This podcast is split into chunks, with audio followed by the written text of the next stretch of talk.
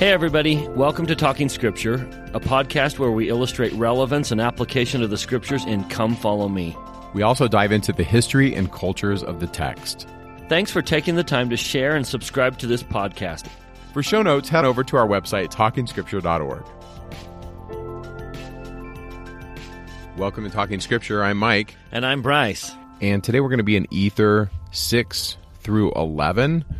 And there's a lot of stuff in here with kings and government and power. And sons being jealous and brothers being angry at brothers. So much. Fighting over power. But before we do that, let's jump back to something that we didn't take time for last time. We we try to make these podcasts just the right amount, not too much, not too little, kind of like the Goldilocks zone of podcasting. But there was something that w- we felt like we should go back and address. So back in Ether chapter 3, this is especially for those teachers and parents out there who are trying to teach truth to other people. There's this beautiful teaching moment where the brother of Jared brings his stones up to the Lord. And he's a little hesitant. I know this is a big ask, Lord. Uh, you know, would you stick your finger down and touch these? But watch the Lord, who is the master teacher, teach him. So he sticks his finger down, and the brother of Jared sees the finger of the Lord. And he's kind of blown away. And the Lord says, Why hast thou fallen? Verse 7. I knew not that you had flesh and blood. And he corrects that. I don't have flesh and blood. I'm a spirit body. I'm going to take upon myself flesh and blood. And then the very end of verse 9 is one of the most intriguing questions the Lord asks, but it is a great message for teachers. The Lord said, Sawest thou more than this? Now, do you really think the Lord doesn't know what the brother of Jared saw and didn't see? The Lord is not asking for information he doesn't have. So why would the Lord say, Hey, did you see more than my finger? Because what that does is it plants in the head of the brother of Jared a divine curiosity. Well, you mean I can? Could I see more than your finger? And the Lord is a master at creating divine curiosity. Hey, did you see more than my finger? Without saying it, he basically gave the brother of Jared permission to ask to see more than just his finger. He created divine curiosity. And the Lord is so good at this. Think, for example, about how we came to know about the work for the dead. This entire doctrine of salvation for the dead started because the Lord created divine curiosity. He gave Joseph Smith a vision of the celestial kingdom. He showed him the gate, the streets, he showed Joseph Smith the celestial kingdom. Hey, look, there's Adam and Eve. Look, there's your mom and your dad. And hey, wait, who, who's that over there? Why, that's Alvin. Okay, end of vision. Joseph seems to indicate that that was the end of the vision. He saw Alvin there. And then the Lord just says, okay, see ya. Now tell me what he just did. He created perfect divine curiosity. And it it works because Joseph Smith sits there saying, "Wait a minute, how is Alvin here? How is Alvin here? He died before the restoration occurred. How could he be in the celestial kingdom?" And by pondering, Joseph Smith creates the the setting. He creates his mind. He prepares himself for the greatest truth about the salvation of the dead the Lord didn't come down and just simply say, Hey, Joseph, let me tell you about work for the dead. He created divine curiosity so that Joseph reached out for understanding. Now, to all you parents and to all you teachers, that seems to be our jobs, is to create divine curiosity so that they reach out and seek answers. That simple question, sawest thou more than this, was not just a, hey, I need some information. It was designed to create divine curiosity.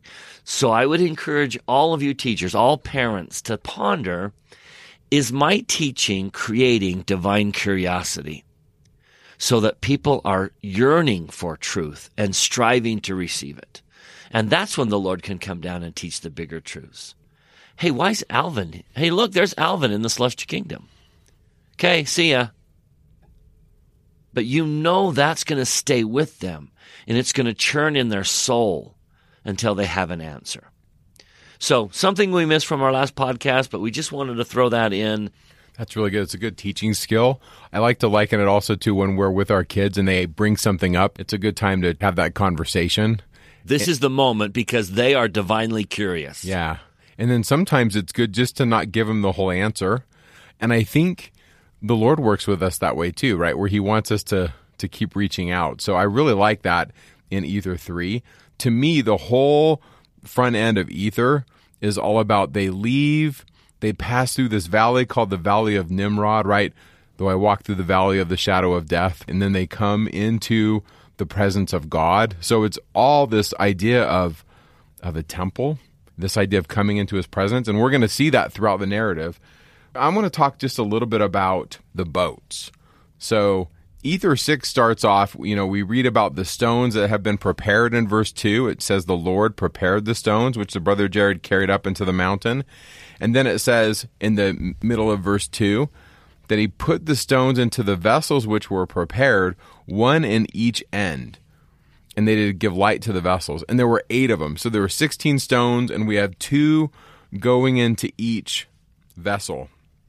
And then it says, The Lord caused the stones to shine in the darkness to give light to the men and women and children, that they might not cross the great waters in darkness. Now, what I find so interesting here is these ideas of the ocean as a crossing and the ideas of the ocean as the great monster or the great deep are all over the place. So, for example, look in verse 4. In the end, it says, They went forth into the sea.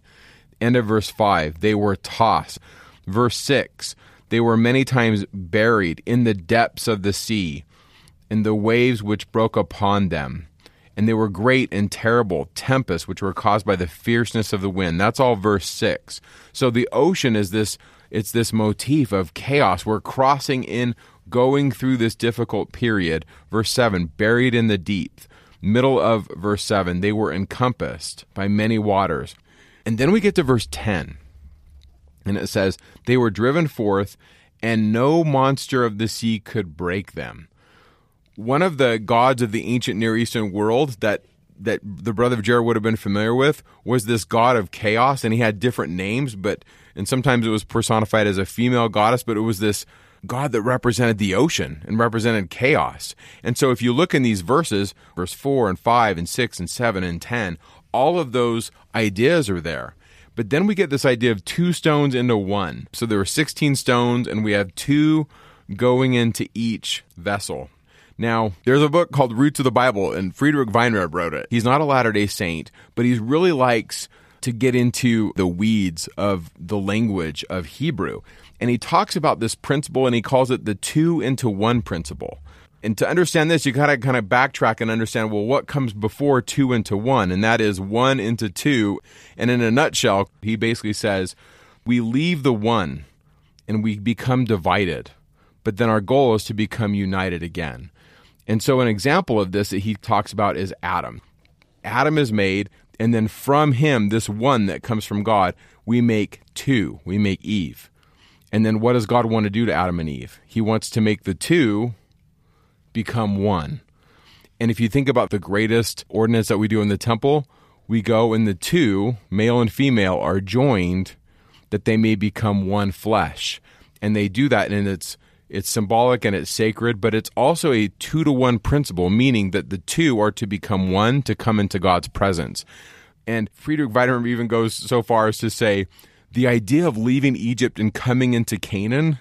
Sorry, this is really nerdy if you take the word for Egypt, which is Mitzrayim, and you take the word for Canaan, every letter has like a numerical equivalent to it. So if you add up Mitzrayim, you get 380. Well, if you add up Canaan, you get 190. And so what he says is they leave the world and they come into the promised land, the two becomes one. And so is that happening here? I don't know. We have these ancient ideas.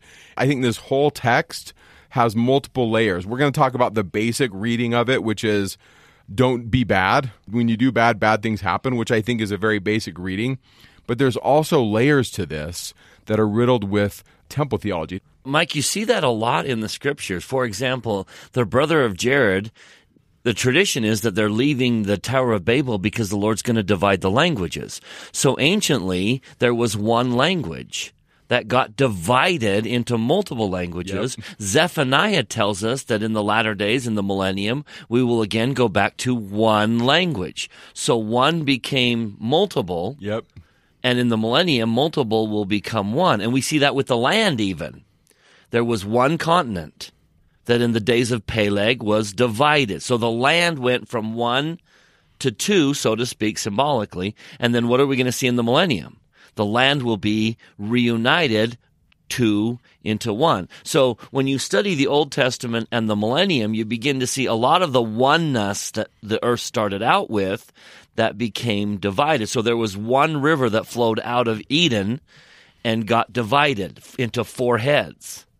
So coming out of the Garden of Eden, coming out of the creation where we had one, now we have during mortality a period of multiple division. And then as we approach the millennium, we see all that division come back into one. There will be one land. There will be one language. One king. And one king. And so the suggestion here is one into two is kind of the transition out of God's presence and into mortality. And then you have the eight, eight vessels going across water.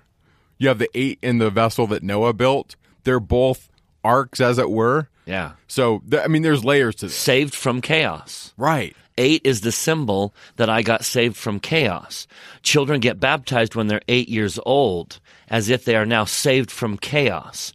We believe that you become accountable and that you can make covenants with God at eight years old. So eight is kind of the number of renewal, starting over, having a new chance. It's saved from chaos, like Noah's eight boats saved them from chaos, and the Jaredites' eight boats saved them from chaos. Some wonderful symbolism in Numbers. I want to talk a little bit about captivity. So if you go to chapter 8, verse 4, they're in captivity. This is a constant theme, and usually the captivity is associated with they're being wicked or they're doing bad things. Go to the 10th chapter, it seems to be a common theme in the 10th chapter of Ether. So look at this.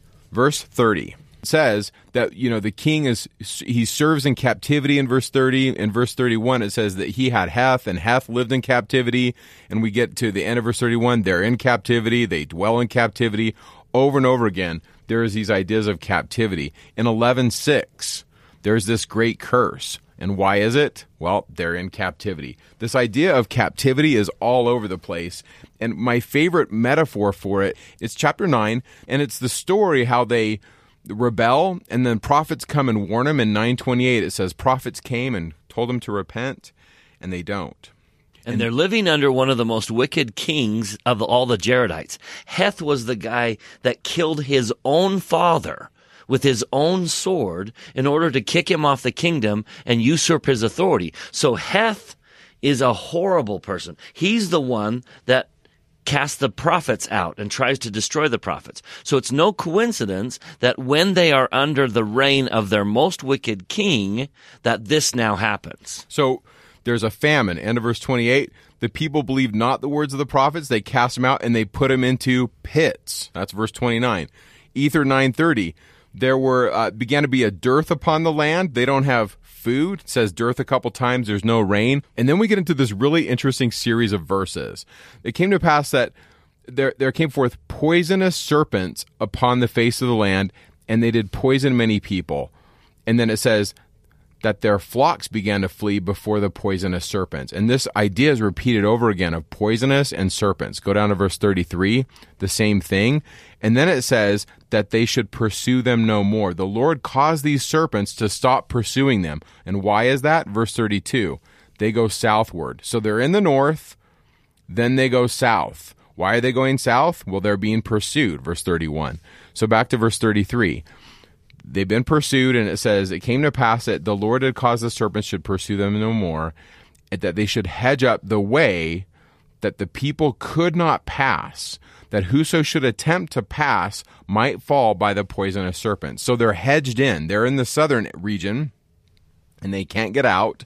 And it came to pass that the people did follow the course of the beasts and did devour the carcasses of them which fell by the way until they had devoured them all. Now, parenthetically, that's against the Levitical law. There's two uh, scriptures in the Old Testament that talk about you can't eat this animal that dies along the way. Now, do the Jaredites follow this rule? We don't know. They, they predate Moses. So I don't know, but here's the thing Moroni knows. And I think this is here. I think all of this stuff is a deliberate construction, and Moroni knows what he's doing. So they're eating this carrion, as it were, this rotting flesh. Look what it says.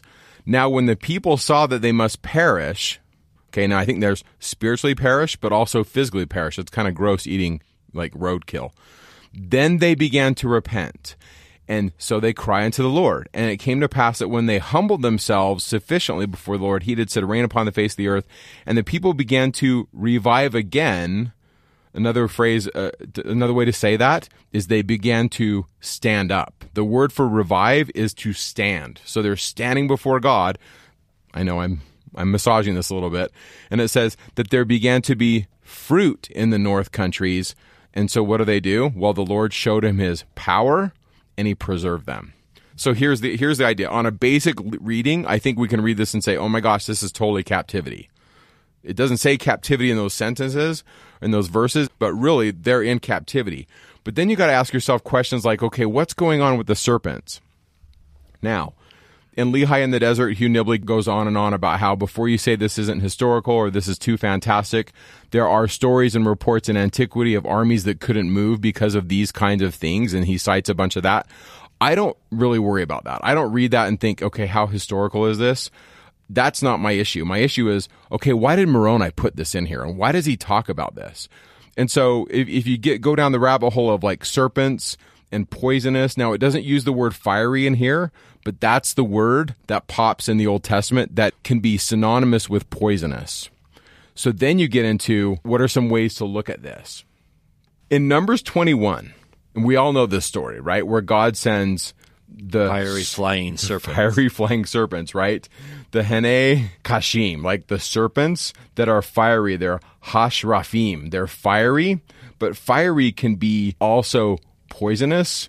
And this idea of Hasrafim, and, and same with the words for the serpents, it comes from the word for seraph. If you've ever heard of the word seraphim. And if you go to Isaiah 6, we read that Isaiah, when he sees God, surrounding God are these fiery divine beings, these these seraphim, these fiery ones. Now, suffice it to say, I will just leave this as a possible interpretation to read this as there's something divine happening here. God is sending something from the other realm to prevent them. Is it historical? Could it be literal serpents? Absolutely, it could be that. But another way to look at this is that God is hemming them in so that they will choose Him certainly not forcing them, but putting them in a circumstance where the serpents cause the people to repent. They cause the people to look at this thing that Moses makes, this Nehushtan, this, this staff that has a serpent. This article that Moses makes is going to be later put into the Holy of Holies. We're going to read later in the king's narrative that Josiah is going to get it out and he's going to cast out the Melchizedek ones. But early on in their early religion, this serpent had significance and it had ties to the temple. And so when you read this about the serpents, just remember that those words for like poisonous, it's synonymous with the words fiery, burning, or divine. And so the fiery serpents in Numbers 21, to me, are the poisonous serpents in Ether 9. One way to read it is like this is a uh, associated with the temple. So for example, look where the prophets are thrown into pits in verse 29. Now, Moroni is familiar with the third Nephi narrative where they try to throw the prophets into the pits. He's also familiar with the brass plates where we read Joseph is thrown into a pit. When Joseph's thrown into a pit, what happens? There's a famine and they have to repent. So we have some of these themes popping up over and over again. And so after they are thrown into the pits, we read in verse 30, there's a great dearth that happens a couple of times in that verse. And then the word poisonous pops up like four times. So just remember think burning or divine or fiery. And where do they go? They go south to Zarahemla. Now, Zarahemla is a combination of a couple words. The first is Zara, a very simple word, and that word just means seed or scatter. And the other part of that word can mean to gather. And so we're spreading out seeds, but the purpose, the essence is to gather. Zarahemla is a combination of these two ideas. And so they're southward, and it says in verse 33 that the way is hedged up and the serpents stop pursuing them. But the idea is that they cannot pass. Verse 33, it says that, that hedged up the way that the people could not pass. Now, in my mind, I think about Adam and Eve, right? They're cast out from God's presence, and there are these divine beings that prevent them from going back. And what happens in 34? In verse 34 of Ether 9, it says that they devour the carcasses which fell by the way until they had devoured them all. Couple thoughts. They're completely fallen. They devour all of the fall, right? Adam and Eve are completely cast out. They're eating flesh and they're they're out of the garden. So what do they do? They repent in the end of verse 34. They humble themselves. And then it says in verse 35 in the middle that it says that they began to revive again. Another word for that is anastasis. They stand up, they revive. That word anastasis is going to be repackaged by the gospel writers to discuss the idea of resurrection.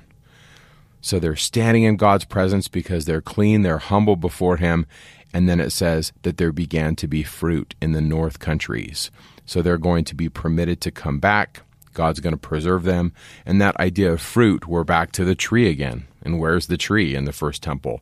It's in the Holy of Holies. So it's this coming back to God. And so another way to read the text is as a temple story.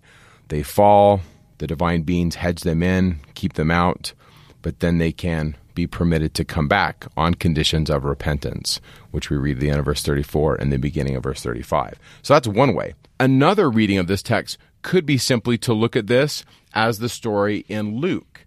So if you go to the narrative in Luke, and I believe it's in Luke 15, we read the story about a young man, and he basically takes his inheritance and he leaves. And we call it the prodigal son, the story of the prodigal son. He takes it and he leaves, and he comes to himself when he's eating the husks with the swine. And if you think about how that could be involved with this story, what are they doing? What are these people eating? Verse 34. They're eating what in the law of Moses says is unclean. They're eating these dead carcasses. So what do they do? End of verse 34 they repent, they humble themselves, and they revive again. In other words, they wake up to themselves, or another way to read revive again is they stand up and there's fruit. And so I think this is there's a lot of ways to read this, but you know, on a basic level, there's snakes. On another level, don't do bad things. But on another level, I think we also see how do we avoid spiritual captivity and what kind of types is Moroni using in here. Um, just as a as a side note, in the narrative in Isaiah, when it talks about the Lord being born, Isaiah nine, this is the messianic passage, and it's verse six. Unto us a child is born, unto us a son is given. We all know this, right? We've heard Handel's Messiah. Go to the verse right before that. Isaiah 9 5. For every battle of the warriors with confused noise, and garments rolled in blood, but this shall be with burning and fuel of fire. That word burning right there is that same word that's being used in Numbers, that's being used, I believe, in the Ether narrative. The word, seraphah, it, it just, it's this idea of a burning one, a bright one. There's lots of ways to read it. But I think what we see here is God using his power. And when Jesus comes, one of the terms used for him is a, is a bright, burning one. And so if you want to geek out more, I'll put more in the show notes. But if you want to read some more stuff on this and see some of these linguistic connections of what's happening, I think Moroni is doing multi layered things in Ether 9. So I'm just going to leave it at that. And it's not a coincidence that the serpents go away when the Jaredites hit this pinnacle of righteousness. So years later in chapter 10, first we get Levi, Levi becomes a king that kind of turns the nation to righteousness. Corom becomes the, the, next king. He's righteous. Kish becomes the next king. He's righteous. And then Lib becomes a king. That's four generations of kings, all living considerable amount of time, all living righteously. Now, what happens when the Jaredites have four righteous kings in a row? Well, first of all, verse 19, that's when the serpents go away. So the obstacles, the burning ones, the captivity. It's not a coincidence that after they've had four righteous kings in a row, the serpents are taken away. They are free to go into the land southward. They're free to go northward. Now they have room to hunt. And they become, verse 22, industrious they work fine works. They have silks and fine twine linens. And then this interesting verse in 28. So this is Ether 10, 28.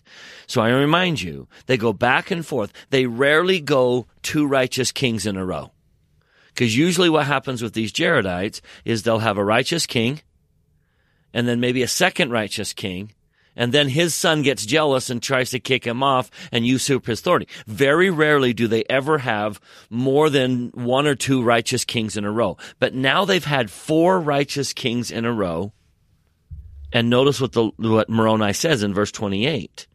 And never could a people more blessed than were they and more prospered by the hand of the Lord.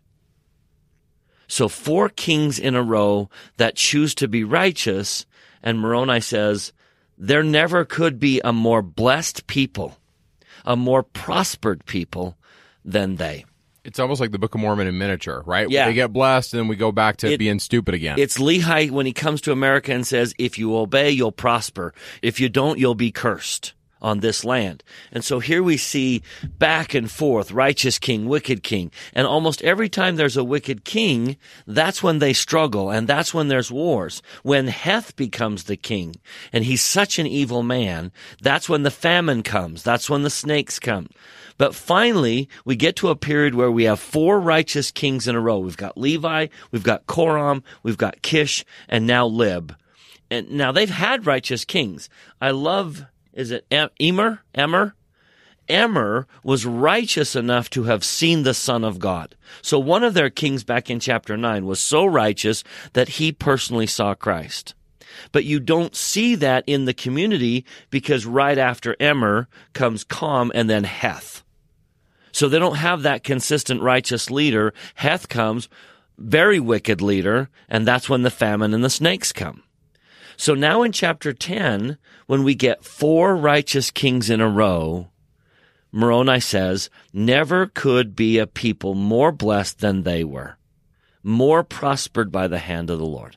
So I just think the, these middle chapters of Ether are a little bit difficult. I recognize this week, those of you doing Come Follow Me are going to say, boy, this week is a little bit of a struggle for me because it's all this king and so and so begat and they're fighting.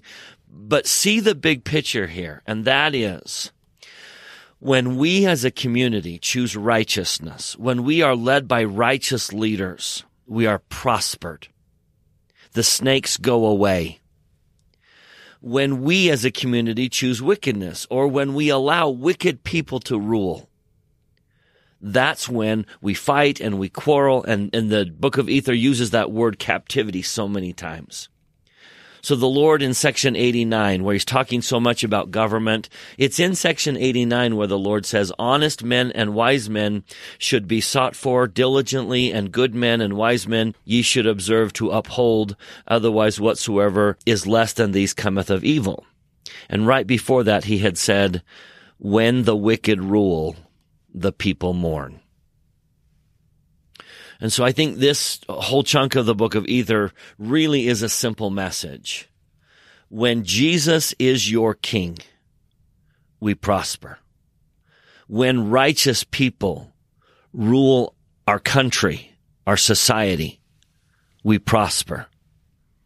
When wicked people rule, we suffer and we are captives. And it's not, I don't want to put so much of it on the leadership of the country as it is upon the individuals. When your leader is righteous, when your leader is Christ, when you choose Christ as your leader, you will prosper. That's good. When you choose wicked people as your leader, we will fall into captivity. One of my favorite, going back to the stripling warriors, one of the things that gave the stripling warriors the ability to be preserved against all odds was because they chose their leader and they chose Helaman.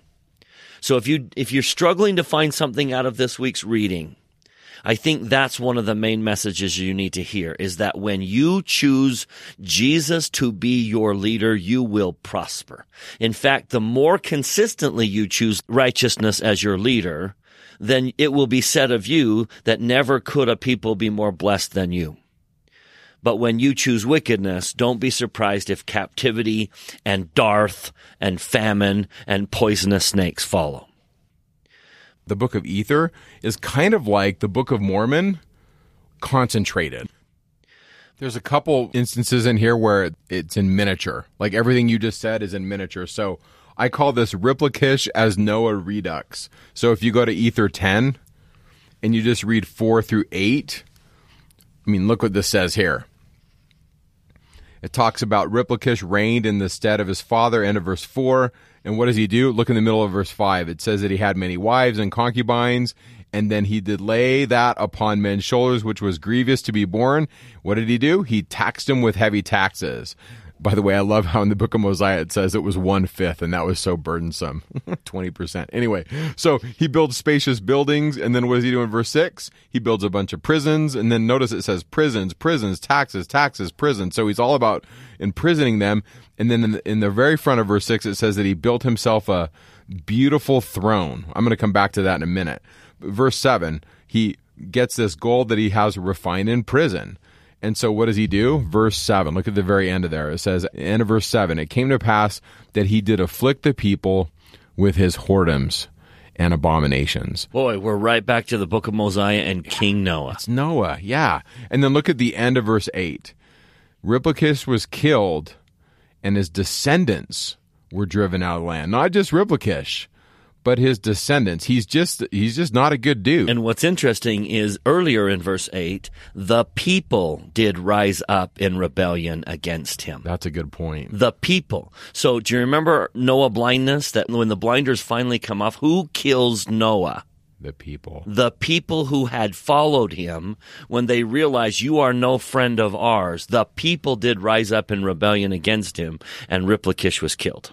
In four verses, the whole chunk of these chapters in Ether just in miniature. It's like right there. As and, if Moroni's waving his arm saying, Don't forget all the things we learned from King Noah. He's reminding us of the message of Noah, not just the story of Noah. Yeah, it's right there. Watch those blinders. Another one is Ether 7, 8 through 10. Is the same kind of stuff happening? The plan in miniature.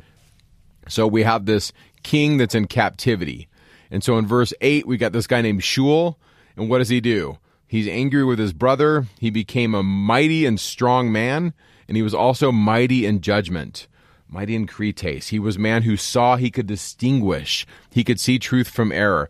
Verse 9, it says, He came to the hill Ephraim and did molten out of the hill, and he made swords out of steel for those whom he had drawn away with him. And after he had armed them with swords, he returned to the city of Nehor and gave battle to his brother Corihor, by which means he obtained the kingdom and restored it to his father. And because of what he does, look at the end of verse 10, he reigned in the stead of his father. And I have in my scriptures here written 8 through 10, in three verses right there, we have the plan of salvation in miniature. And it's also kind of the story of kings. I remember growing up and didn't really, as an American, I learned about like the the revolution and how we left England. And it wasn't until much later in my life I read this book that just blew my mind. And I really like it. I like to recommend it because each chapter is like one page. It's super short. And it's called The Death of Kings, a medical history of the kings and queens of England by Clifford Brewer. And what I find fascinating about this book is super short. You can read it in an afternoon. He covers the history, the thousand year history of the kings of England. And it's like reading the book of Ether it's so violent and i just think what would have happened if england would have not fought themselves? What if they would have got along instead of spending all this money on war and killing each other? We could have had the restoration even quicker. And so I, I can just see prophets just waving their arms going, this is not working. this is dysfunctional. So right there, we have two examples. We have a, a, wicked king and a righteous king in just a nutshell. So if you're teaching your kids or you're you're having a come follow me lesson and you're like, okay, how could we do this really quick?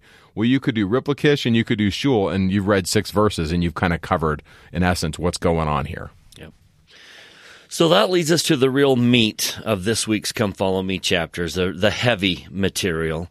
Turn with me to Ether chapter 8. So Omer is the king. His son Jared is jealous of his of his father, wants to take over. So Jared has a daughter who is beautiful, and his daughter comes and says, "Look, I know how to get you the kingdom. I will dance. You invite Achish in. I will dance. He will want me as a as his wife, and you say that he can have me if he brings you the head of your father, the king." So all of that happens. She dances for Achish. Achish wants her as his wife. Jared says, Bring me the head of my father. And they form a secret combination. So now Moroni takes over. And Moroni says, I've got some things to say about secret combination. So verse 18. It came to pass that they formed a secret combination even as they of old, which combination is most abominable and wicked above all in the sight of God. And he's going to say, it's this that destroyed both the Nephites and the Jaredites. Verse 21, they, meaning secret combinations, have caused the destruction of this people of whom I am now speaking, the Jaredites, and also the destruction of the people of Nephi. And just as a general warning, whatsoever nation shall uphold such secret combinations to get power and gain until they shall spread over the nation shall be destroyed. Now he calls out a particular nation. So the Jaredites came to this American continent and they were destroyed by secret combinations. Next came the Lehites who came to this continent and they were destroyed by secret combinations. And Moroni says, Hey, anyone else who does the same thing is going to be destroyed. And then verse 23, who does he call out? Us. Oh, you Gentiles. Now, I think this is the Nephi version of Gentiles. Not all Gentiles all over the world, but this is, oh, you Gentiles, like Columbus coming to America and the Pilgrims coming to America and the Revolutionary War. I can't help but think Moroni is saying, all right, those of you who are next and live on American soil, the Jaredites did this, the Nephites did this, are you going to do the same thing? So Moroni is going to give us two warnings and two realities, two truths, two checks. Warning number one is verse 23. Oh, you Gentiles. Oh, you Americans. Oh, you Latter day Saints that live in America in 2020. It is wisdom in God that you should see these things, that you should be shown these things, that you may repent of your sins and suffer not that these murderous combinations get above you. In other words, prevent them prevent them.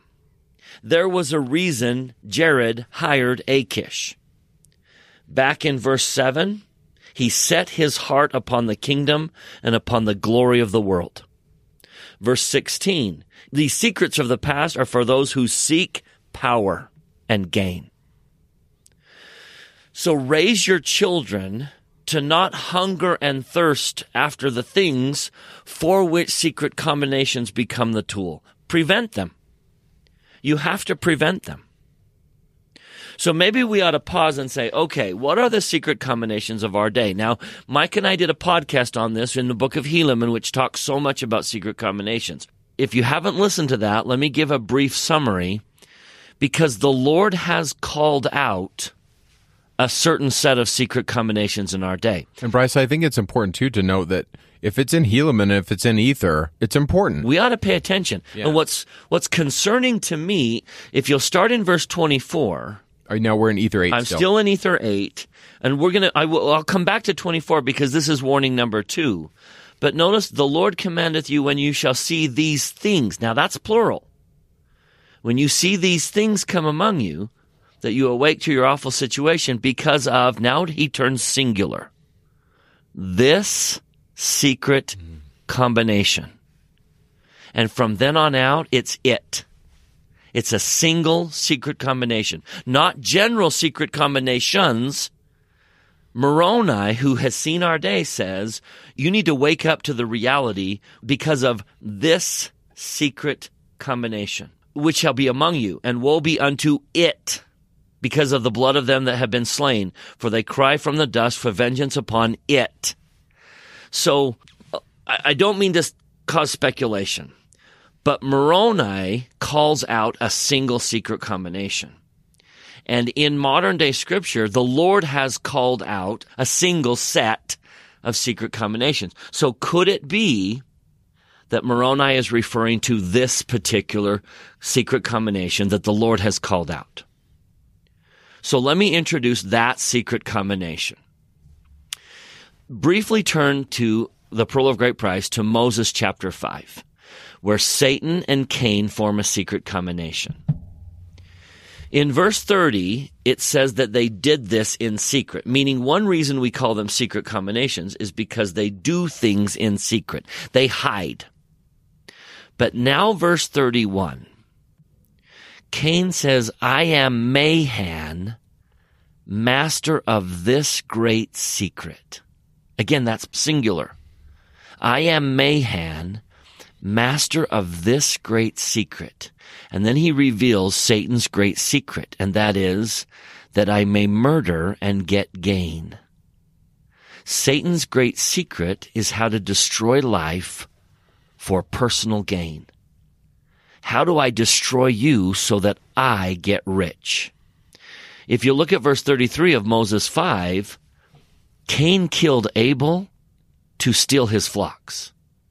Part of the secret he learned is that if I end my brother's life, I get rich because I can steal his flocks. Now, Satan tells that secret to anyone who will listen. Now, let's watch the Lord call out modern day secret combinations. If you'll turn with me to the Word of Wisdom, section 89. And I know we've done this before, but I think the fact that Moroni brings it up again, it's worthy of a repeat. There is no question that the things in the Word of Wisdom are forbidden because they are unhealthy but we sometimes only see the unhealthy side of the word of wisdom and not the conspiracy side. The reason the Lord says he gave the word of wisdom is because of secret combinations. So, Doctrine and Covenants 89 verse 4, Verily, thus saith the Lord, in consequence of evils and designs which do and will exist in the hearts of conspiring men in the last days. There it is. He's calling out a secret combination. I have warned you and forewarned you by giving unto you this word of wisdom by revelation. The word of wisdom is the Lord calling out a secret combination. Now, what's the connection between the word of wisdom and the Mahan principle? meaning destroy lives so that I can get gain. It's addiction. Today, the Satan's secret uses addiction to destroy your life and get gain. I don't necessarily have to kill you and steal your money. I can put an addictive substance into your life and you will pay me money dearly for the rest of your life. And what you're paying me money to do is to kill you. And so let's talk about addiction. All of the Mahan conspirators out there who use addiction in one way or another to control our lives. So now we go back to Moroni. Warning number one, prevent it. Why do people turn to addiction? Parents out there need to recognize that addiction fills a void in a life that could have been filled some other way. What are those voids that addiction sometimes fills? If we can prevent that, remember, O ye Gentiles, it is wisdom in God that you should be shown these things. That you may repent of your sins and suffer not that these murderous combinations get above you, which are built up to get power and gain. In other words, prevent the need, prevent the hunger in your children's soul that addiction fills, that, that substances that they're addicted to might fill. Prevent it. I think there's a reason why we have such substance addiction in areas where maybe we've got some economic difficulties. And obviously, we're not going to solve all the world's problems in this podcast, but to me, a lot of that is the disintegration of the family. Yeah. If you have a dysfunctional family and, you know, the parents aren't there, that void gets filled, right? Yeah. And quite often that void is filled with substances that cause addiction.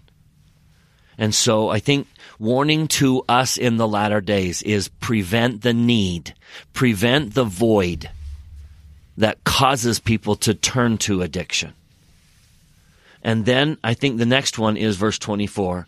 Wherefore the Lord commandeth you when you see these things come among you It's going to happen. in the early stages, when they come among you, awake to a sense of your awful situation. Far too often we see Latter day Saint parents as a child starts tinkering with addictive substances turn their head. It's not going to happen to us. It's not going to happen to my family.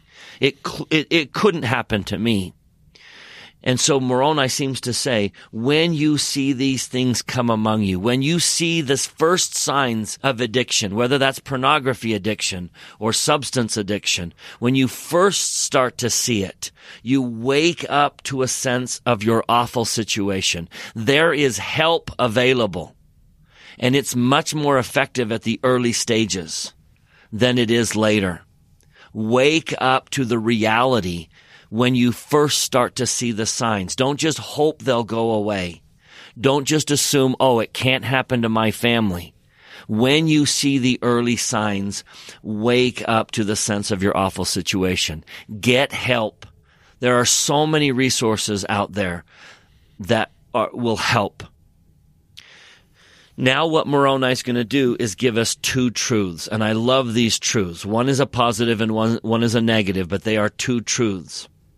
So remember, Jared hires a secret combination to kill his father so that Jared can be the king. So in chapter 9, Ether 9, verse 3, the Lord warned Omer in a dream that he should depart out of the land. He foiled the secret. The Lord will help us. And going to back to parents who are starting to notice an addiction come into their family. I testify, if you will seek his help, the Lord will help you.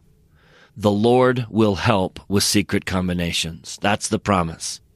The Lord warned Omer in a dream. and he'll warn you. He will warn you. Our prophets will warn us.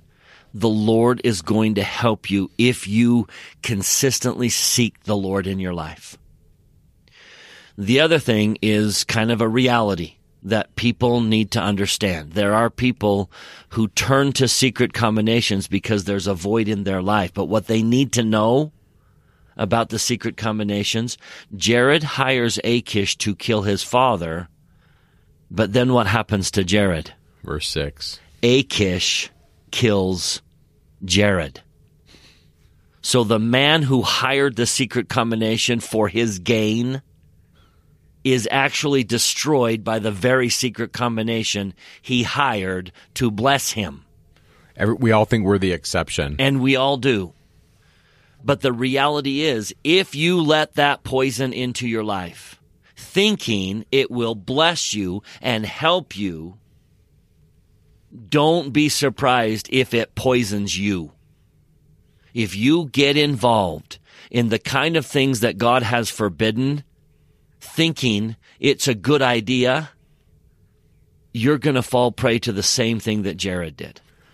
So in Lord of the Rings, Boromir sees the One Ring, and he's like, "If you just give it to me, I promise I'll use it for good." I promise I'll use it for good. No, I the can handle reality it. is, we all knew what, what what he would have done with it. and even the founders of the of the U.S. Constitution said, "Government is a really strong power. We've got to check it, and we've got to check the person checking it. We've got to check that." And so, I think all of us have these things in our life where it doesn't say in verse 24 if you see these things. It says when you see these things. And so i really like that bryce where we have to be awake to it. In these chapters there really are two contraries or two opposites. You have the oaths of the secret combination guys but then you also have what the prophets do You have covenants and promises, Yeah. So and we- temple ordinances. Yeah, we have all that. And so look at verse 25 of chapter 8, where Moroni just says it's that same being, that same liar that beguiled our parents. That's who's in charge of them. Both groups have a father. The visionary men and women of the Book of Mormon, they have a father who is Christ. And these Gadiantons, as they were, or the secret combination people, they have a father who is the devil. And I, I like that in Ether 821 where Moroni says that's going to prove their entire destruction. Look at the oath they make. In chapter 8, look in 14, the oath, where it says, It came to pass that they did swear unto him by the God of heaven, and by the heavens, and also by the earth, and by their heads, that whoso should vary from the assistance which Achish desired should lose his head. And whoso should divulge whatsoever thing Achish made known unto him or unto them, the same should lose his life. And so, what are they swearing by? Well, they're swearing by themselves and the heavens and their heads and the earth. They're making this this oath, as it were. And if you think about it, this is in the exact opposite of the oath that Jesus says in, in Matthew five thirty three. Uh, he says, "Don't swear by these things." If you go to Helaman one, verse eleven, look at this. It says that he went into those that sent him, and they entered into a covenant, yea, swearing by their everlasting Maker that they would tell no man that Kishkumen had murdered Pahoran. So they're doing the same kinds of things Done in Helaman. secret. Yeah, it's totally done in secret. And this is the opposite of what we read in Matthew 5:33. And so that's a little bit on the oath. Then you get into like, well, what are the visionary men and women of the Book of Mormon seeking and what are the Gadiantons seeking? And if you look at Helaman 2, 4 and 5, we read about how they make this covenant and they want to seek to have the throne. They want to seek the judgment seat. And then go to 1 Nephi chapter 1 and look at this. Verse 8. Overcome by the Spirit, they have this vision, and he's caught up to the midst of heaven, and he sees God sitting upon his throne. In other words, the visionaries in the Book of Mormon approach God in his throne, and the wicked people want to take a throne. They want to take political power. And so we see this also in Isaiah's attack on Lucifer, the son of the morning, where it says he wants to sit on the throne of God above the stars of God. And then just a couple more. The mysteries. What about the mysteries? So go to Alma 37. Look at verse 21. I will speak unto you concerning the 24 plates, that ye keep them, that the mysteries of the works of darkness and their secret works, or the secret works of those people who have been destroyed, may be made manifest unto this people. In other words, we read that these these bad guys in the Book of Mormon are seeking the mysteries, but not the mysteries of heaven, but the mysteries and the works of darkness. And yet, in 1 Nephi 1, verse 1, right out of the gate in the Book of Mormon, Nephi tells you that he's been initiated into the mysteries of heaven. And so, just to recap, these secret combination people are the exact opposite of the visionaries. They both seek a throne, but the bad guys seek political power. They both seek mysteries, but not the same. They both are associated with this idea of covenant making. Then, as Bryce talked about with the Mahan principle, they seek power over the flesh, and the righteous seek power to represent the Lord. Remember Alma 29, where Alma says, Oh, that I were an angel, and I had the power to bring souls unto Christ. So they both want power. And one of the greatest prophets of the Book of Mormon who actually was given God's omnipotent power Didn't use it on himself. He called down a famine so that the people would repent. So righteous seek power so that they can lead people to repentance. The wicked seek power so that they can control them and steal their money. Totally. So, that being said, I want to end with this thought about the prophets. So, if you go to Ether chapter 9, look what it says. Verse 28 There came prophets in the land crying repentance unto them, that they must prepare the way of the Lord, or there would be a curse upon the face of the land. Even there should be a great famine, as we've just discussed. And they don't believe them, they throw them in a pit. But the prophets are the antithesis to these guys, and they keep popping up trying to help the people. We see it again in chapter 11. So if you go there, verse 12. It came to pass in the days of Ethem there came many prophets and prophesied again unto the people. Yea, they did prophesy that the Lord would utterly destroy them from off the face of the earth, except they repented of their iniquities. Over and over again, that seems to be the theme. It's this duality there's those that are involved in darkness and the secret society, and those that are involved in light. And I find it interesting that throughout the Book of Mormon, these prophetic authors are using kind of the same themes to describe both. And I don't think it's a coincidence. And so think about this. Just like the Book of Mormon ended in Mormon 6, one of the endings, we have this temple scenario. The Book of Ether is going to end the same way. And it started, the book of Ether started with these ideas of the temple and seeing God and beholding God. Well, because it ends in a bad way, we're going to see the temple motifs or themes be inverted. And so that's a little bit of a heads up for what what's coming up. But throughout these chapters, 6 through 11, we also see it inverted. We see these, I'm going to call them Gadiantons. Moroni doesn't call them that. He just calls them the secret society. But we see them kind of doing and seeking the same, the same things, just inverted like not the throne of god but the throne of political power and so forth that we've talked about so i like that as as a piece of literature to read it to see kind of what moroni is doing as he's crafting this text now my testimony is this to me you could teach the book of ether pretty quick by just doing a couple of these passages but since we're doing a podcast i really like the idea of looking at some of these and and seeing the layers that Moroni is working with. And I also like to say that I think, Bryce, that the book of Ether is kind of like the book of Mormon concentrated. Yeah. Well, you take uh, people that lived longer than the Nephites lived, and you're going to tell that story in 15 chapters. Super short. So clearly, you're going to take many of the themes of the Book of Mormon and condense them. Choose Jesus as your righteous leader, and you will prosper. And with that, we'll see you next week.